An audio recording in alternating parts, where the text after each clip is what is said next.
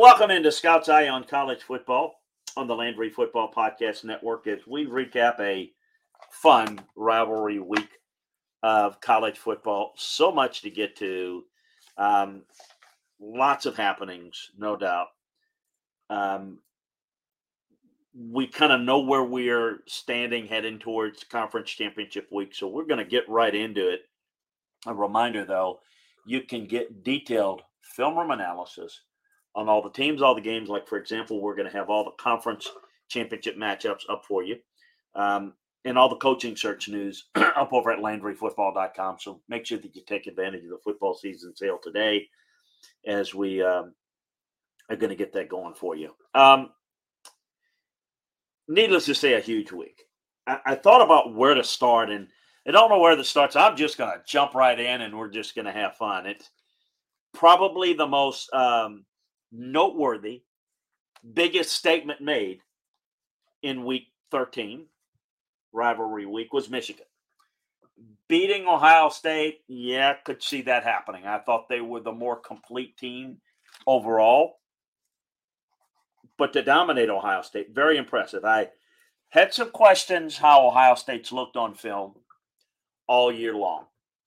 I just don't think they've quite played like I thought they were capable of playing and Michigan has just looked good. Neither one have played a very tough schedule, but there is something when you study film that you can see a team that comes together that's and that's I admit I got a bias towards physicality and being a physical, dominant, opposing your will type of team because I believe that travels. I believe that carries through early in the season, late in the season, middle of the season, cold weather, hot weather, indoors, outdoors, snow, sleet, wind, whatever. You can always rely. It's a staple. It's the foundation. And I thought Michigan was better at that. I think that two years now in a row, we've seen Michigan. They're the more physical team. They're the more disciplined team. And Ohio State's become more finesse. In fact, in studying them during the course of the year, it's been very obvious that they sense that they've become more finesse. I'm not saying soft. I'm not, I'm not saying Ohio State's soft. I'm saying that they're a lot about nothing wrong with speed and passing game and spreading you out, but they're not the line of scrimmage tough guys. And it looked like all year long they were trying to force that on their team. It was like we got to be physical. The emphasis on running the football, which you, I think to play championship level football in the Big Ten, you've got to have that in your repertoire. It seemed like they were force feeding that, and it just didn't take. It just didn't take, quite frankly, and it and it looked a little bit awkward. And in watching the game, you you see them for stretches play pretty well at the line of scrimmage coming off the ball when they focus on it. But it's like they're so dependent on we've got the speed advantage. Let's take advantage of that. And then defensively, it was clear they had one game plan, and it would, quite frankly, the game plan that I would have had make Michigan beat you in the passing game. Don't let the running game beat you. So they said, we're going to play man coverage. They played a lot of zero coverage man coverage. We're going to put numbers in the box to stop the run because that's the quickest way to die. But they they were at times poor run fits led to a couple of big, few big Michigan run plays. They got explosive plays out of the run game. But boy, they got them out of the passing game, didn't they? It they got the safeties biting in, peeking a little bit, and they did a really good job running the foot, uh, running the football, but throwing the football over the top and hitting Ohio State with big plays. And, and it was, you know, a feeling at least they had that they could come back and score points, and they were competitive for a stretch. But later in the game, it was like Ohio State was pressing, just like last year, and had a sense of, you know, press, press. We've got to make it up, and and it it they just never seem comfortable. And Michigan, very comfortable. Where does this put Michigan down the stretch? Look, I think they can play and can compete. I think beating a potential Georgia team is a different animal, but doable. Very impressed. And on a sidebar, I'm going to speak up because not enough people do it because everybody wants to fire everybody all the time. We live in that world, right? It goes to show, and, and let's call it what it is. Jim Harbaugh is one of theirs. Maybe others don't get the same treatment, but they were patient with Jim Harbaugh. Remember in the COVID year when they were like two and four, they wanted to run him. They wanted to run him long before that. But that was kind of the, the final straw. And no, they're going to take a pay cut. We're going to do this, do that. Look at where Jim Harbaugh is now. Look, he hasn't won a national title, and I don't know that he's going to win it this year. But now it looks like one more game left. Looks like back to back Big Ten titles, back to back berths in the national playoffs. Folks, that's a pretty big turnaround. It just goes to show you if you're patient. Sometimes the changes that need to be made or the changes that you make internally with some of the same people and maybe making adjustments underneath. Could say the same about Florida State with Mike Norvell. There's a lot of people, ah, there we go again. These guys know better, and this record, this, it's that, it's. A... Be a little patient. Be a little patient. It will serve you in the long haul. If you're not on the inside and you don't know what to look for, very often it leads to a lot of overreaction. In this day and age where everybody wants to win immediately, there's fire everybody. That leads to some decisions that you regret in a regression of a program where sometimes things just need to be fixed internally. So we it's I think we've seen that with with a few and, and it's maybe um, cause for consideration for some of these programs that are ready to ditch their coach. But if you're headed in the right direction, stay the course. Stay the course, and you're going to be good. Not just to protect the coach and one coach saying, hey, all the coaches. There's some cases, Florida State, for example, with Willie Taggart, that was running off the rails very quickly. But people that don't have a trained eye looked at Mike Norvell and said, well, it's not much better it, with a trained eye, you see clearly doing some getting some things on track, and they're not maybe where they ultimately want to be, but boy, they're trending in that direction. So, a lot of credit. Uh, a reminder too, um, we're excited to be part of the Big Game College Football Streaming Network, where you can find America's best independent college football podcast. Um, you can catch this show on that network as well as um, at LandryFootball.com. So that was the biggest story. TCU taking care of business, aren't they? I mean, it was in my question. A uh, I wasn't questioning TCU's ability to beat Iowa State. I didn't think Iowa State would have enough offense, and I think the defensive success can be contributed to the performance that TCU put forth defensively, but also with the the ineptitude of Ohio Iowa State's defense but that was a dominant performance. Um, Georgia, slow first half against Georgia Tech, but take care of business. They dominate second half. Folks, I may be in the minority in this. In my view, this year's lot of teams, I think we're heading into conference championship week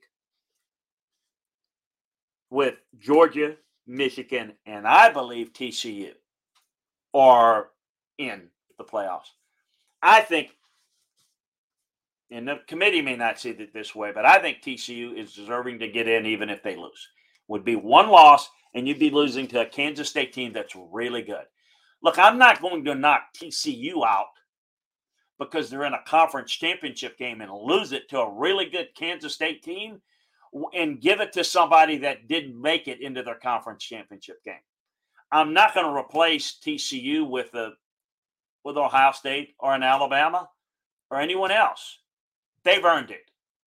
Um, I wouldn't advise it if I were TCU to risk it. If you remember it was just a few years ago.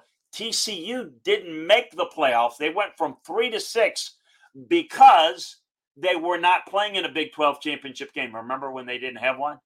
And then they changed the rules and said, we're going to play one now. Could you imagine if TCU, TCU loses the conference championship game and they miss making the playoff because they lose it? Would be the the ultimate ultimate snub. I think that is how it should go. I got to give a lot of credit to USC.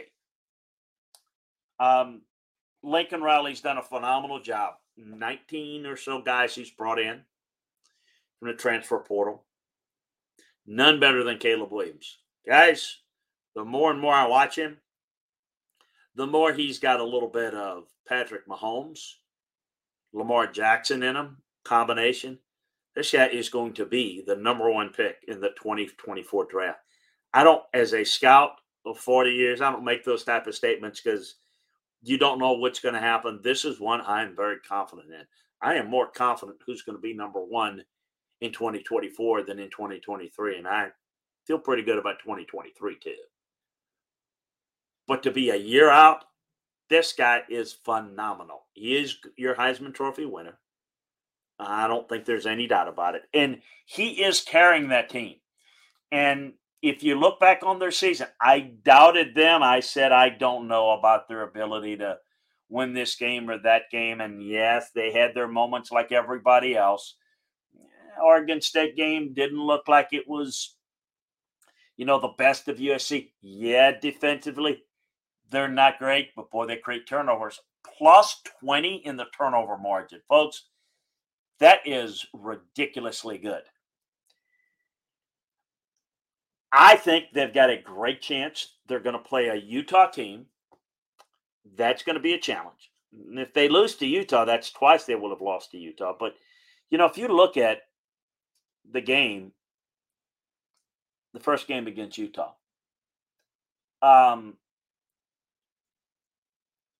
they very close, kind of controversial calls at the end on the road in Salt Lake. They lost it. If USC is able to beat this Utah team, they will avenge their only loss. And um, no question will have earned a spot into the playoffs. And the only the only question is the seeding. I think fourth if TCU wins. If TCU loses, I think it could be third and then TCU fourth. We'll see. It's what I think it will be and what I perceive it to be myself, not necessarily what the committee is going to do. But this USC team is electric on offense. They had had a tough test and two different types of tests against UCLA and Notre Dame in back-to-back weeks and passed it with flying colors. They're playing really good football. They're playing their best football now. And I would not look at this team as a great talent. You think USC, you think power, meaning a powerhouse team. This is just a well coached, fast team with a great quarterback. You take him out of it, and there's probably three or four losses on this team. But they've got him, and it's a big, big factor towards their success. So, congrats and some thoughts uh, regarding them. Kansas State's going to face TCU, and what a good looking team that is. And I think that's the better chance for an upset, although I do think Utah is playing even better defense now than they were back when they beat USC in, in uh, Salt Lake. If, let me get, get this out of the way right now. If USC loses, we're going to find out Tuesday night where this is going to go. It is about TCU. I mean, is it about USC? It's it's if they lose, who's going to be ranked higher, Ohio State or Alabama? And folks, the way it is this Tuesday night, the 29th, is the way it's going to be next week because there's nothing going to change it. The only thing could change is USC plays their way in or keeps their way in or loses their spot to one of those two. That's how I see it. Uh, it's pretty clear that the committee does not think Tennessee is the same team without Hendon Hooker. Fair, unfair, it's clear that's how they see it. Some other thoughts on the weekend. We've got Utah playing against USC because Oregon, what a complete meltdown the Civil War was. Oregon State threw six passes all game and still beat them. Jonathan Smith has just done one hell of a job at his alma mater. And I thought they were the more physical, more disciplined team, did not make the mistakes. That was the key. But Oregon did not play clean football. For all the positives that I saw Dan Lanning, I thought he um, did a great job getting his team to improve as the season went along. One of a few, but that was a tough loss. It's not that they lost it; it's that they kind of blew the game. Was really bad. Along the lines of what happened with Brian Kelly and LSU, blowing the game to Texas A&M. Uh, you know, A&M was a little more creative offensively, a little more shifts and motions, and LSU just looked flat and now they're getting ready to go play Georgia and any small chance that they had of playing in the national championship. I mean, that's completely gone. It could have at least been a discussion this week. It wasn't realistic, but it would have at least been a discussion. That's gone. Now that loss takes a New Year's Six ball out of the mix. So that was a big loss for LSU. Now, what does it do for A&M? What does it do for Jimbo Fisher? Does he become emboldened and say, you know, look, because I know what he thinks about this team. He thinks that I would have done more things, I would have been more creative, I would have tried a little bit more um, eye candy pre snap if I didn't have such a young team, particularly in the offensive line. So he's playing that youth card, and, and so he's going to be resistant to making maybe the changes that some people want. I do think that he's probably going to make some staff adjustments, but I don't know that he's going to hand over the offense like a lot of the the uh, the fan base hopes and wants. In this game, because this is their last game, no bowl game for them. This will be the sign of look, we we got some things figured out, and as they do better than anybody else, they sell hope in Aggie land. They sell that, oh, next year's our year. Since 1939, next year has been their year. God bless them. I, I think they feel like, and I, they will have a better season next year. It's kind of hard not to.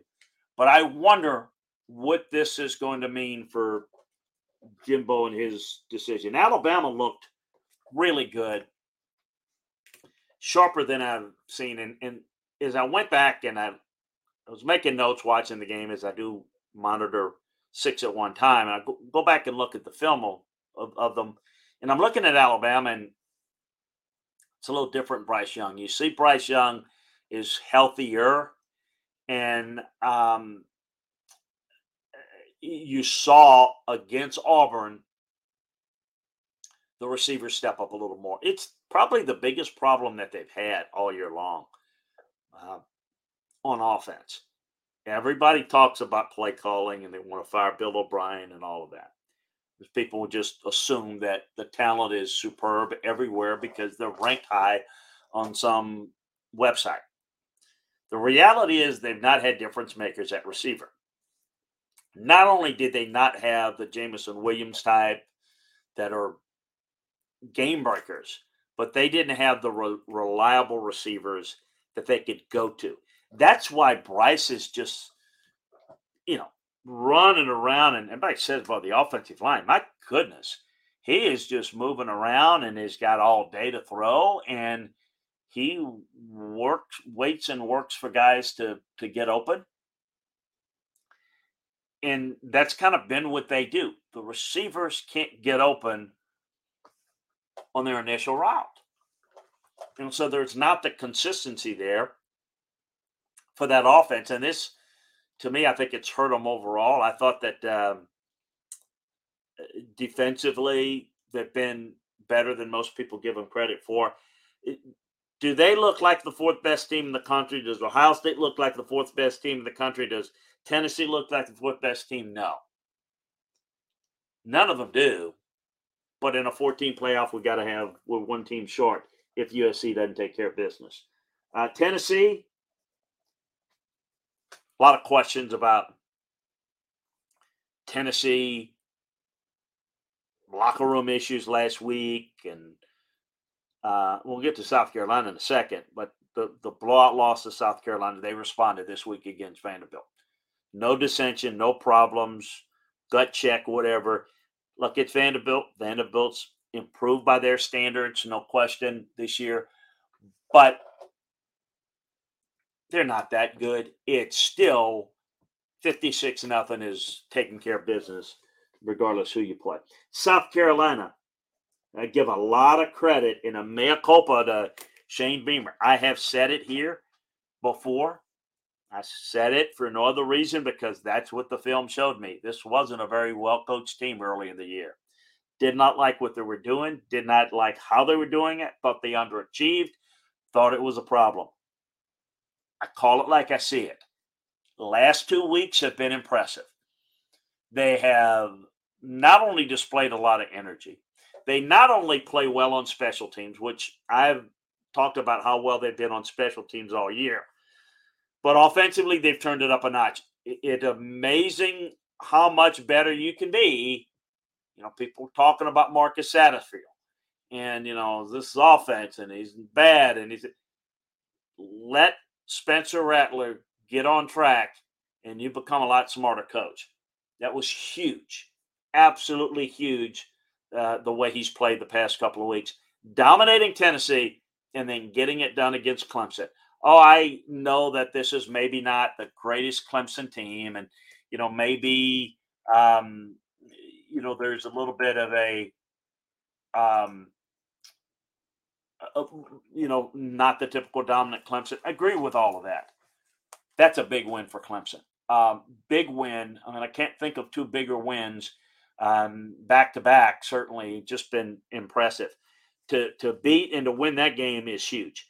Now let's see what they can do. Build up in in uh, in recruiting. Now, uh, some news on that. You may or may not know Marcus Satterfield. He much embattled and criticized offensive coordinator at South Carolina is leaving South Carolina to go be the offensive coordinator for Matt Rhule at Nebraska.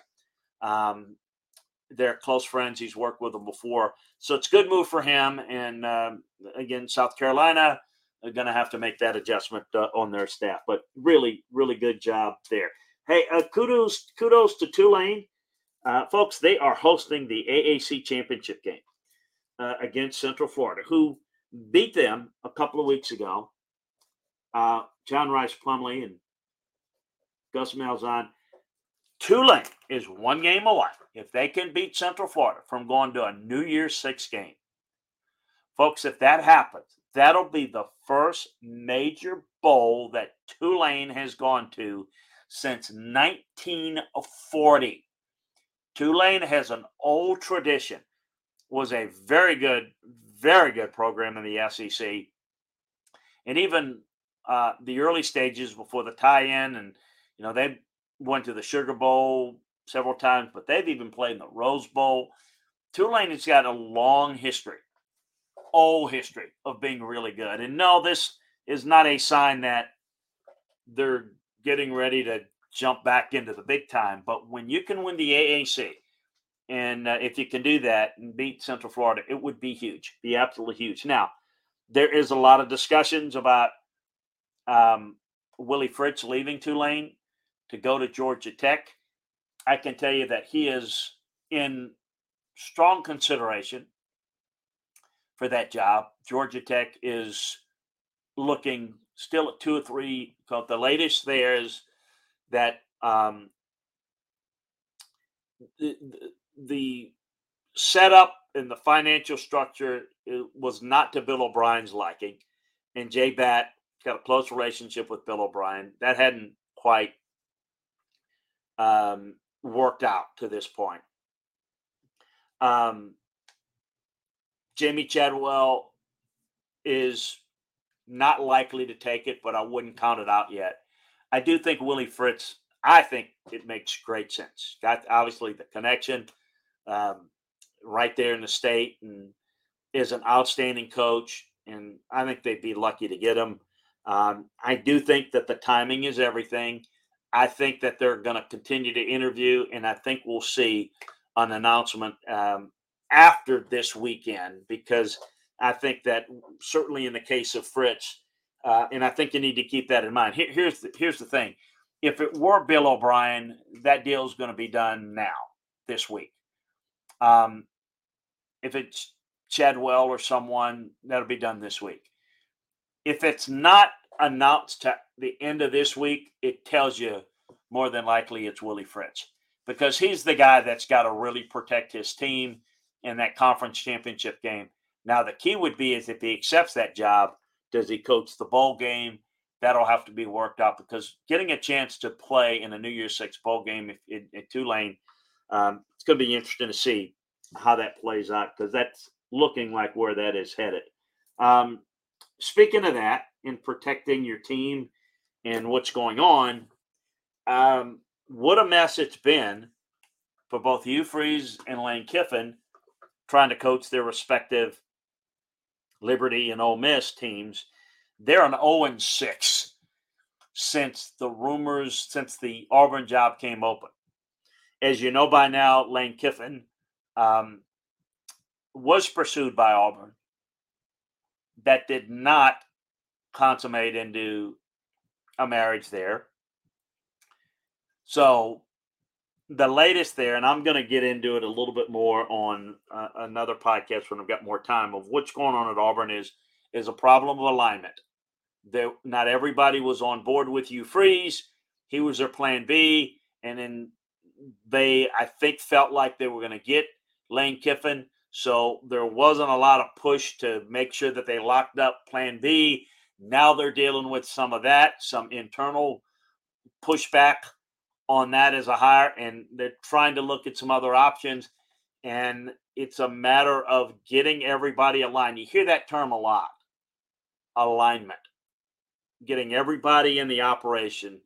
That's including the key boosters, which are more important than ever in this day of NIL and, and uh, collectives.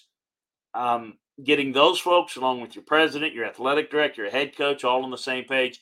Nobody's more misaligned than Auburn it is a major problem. Congrats to Matt Rhule. I think it's a fantastic hire for him. I'm going to have some thoughts on Big Ten show about uh, how that kind of played out and how he basically backed off of uh, coaching this year, but then that Trev Alberts was able to convince him that the timing was right and to go forward with it. So really good move for them. Uh, really a uh, somewhat surprising move in Madison, Wisconsin, with Wisconsin getting, um, you know, going with a move in Luke Fickell that um, is outstanding coach. He's done a good job at Cincinnati. Clearly, he wanted to coach in the Midwest. Had interest in the Notre Dame job last year before they started um, to stick with Marcus Freeman and, and keep some of that, a large part of that staff together but he's really excited about that. He's, you know, there's not a, a whole lot of jobs. He was in again Notre Dame, I certainly his alma mater, Ohio State. I don't know, being with the Ohio State background, that if Michigan ever came up. But remember, he wasn't interested in Michigan State. He wasn't comfortable with that setup. Very comfortable with Wisconsin. Uh, he admired it, and again, I'm going to go into details on the Big Ten podcast about it. Uh, on the, the Landry Football Podcast Network um, uh, later uh, that he was very comfortable with that alignment and how everything was set in place there.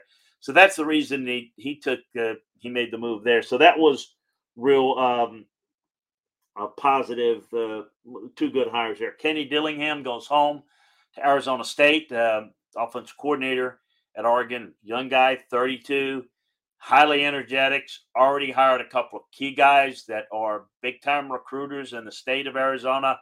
Um, he's a guy that believes in that program and he grew up in that state. So a big move for them. Um, We've had some other moves. Uh, obviously, South Florida is trying to make progress. Tulsa um, the, the, has got an opening now. Texas State fired Jake Spavital. Willie uh, Taggart was fired. Obviously, Cincinnati's got an open. David Shaw stepping down at Stanford.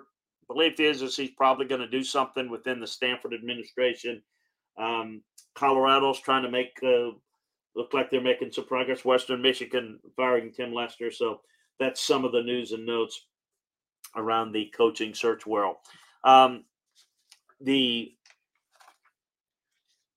big storyline is going to be Tuesday night, and um, if you're listening to this podcast after the the rankings are announced, this is good because look at where the standings are.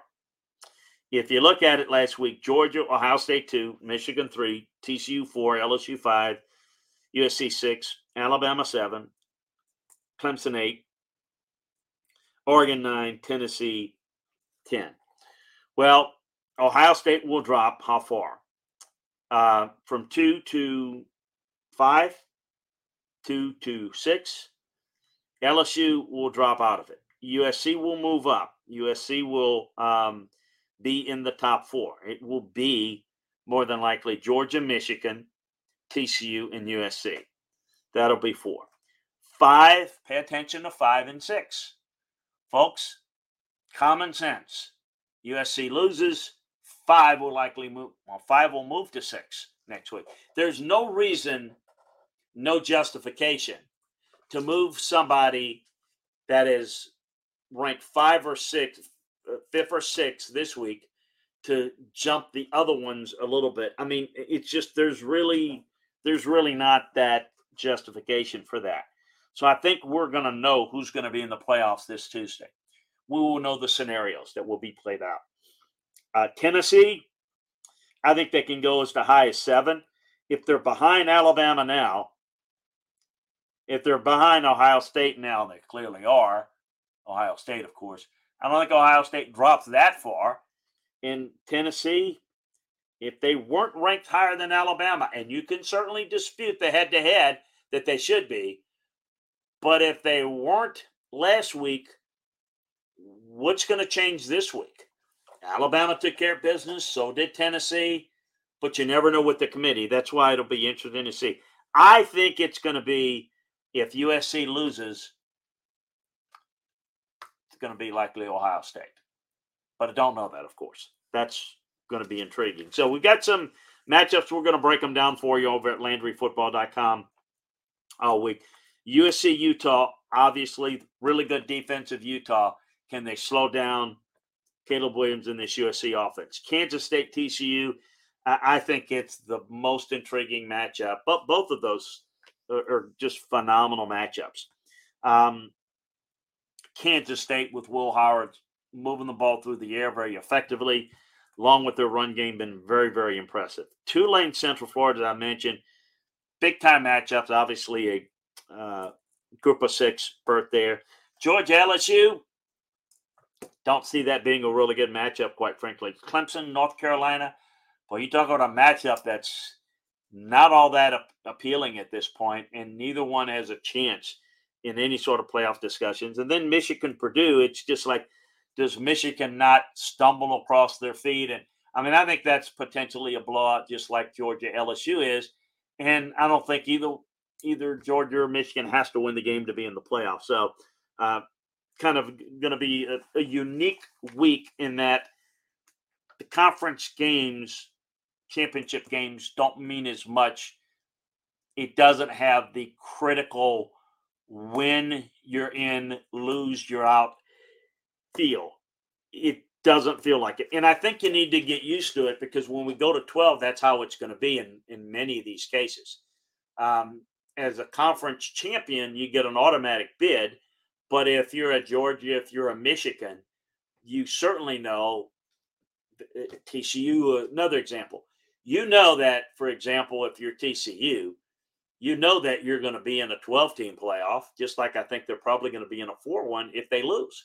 Um, Kansas State can play their way in, Purdue could play their way in, LSU could play their way in, because they'd get in as a conference champion. Now, the other thing, though, that's likely going to change is that we're going to do away with divisions and we're going to play the top two teams in the conference. So, what I think's going to be interesting down the road is that we do we really need to see or want to see Michigan Ohio State again?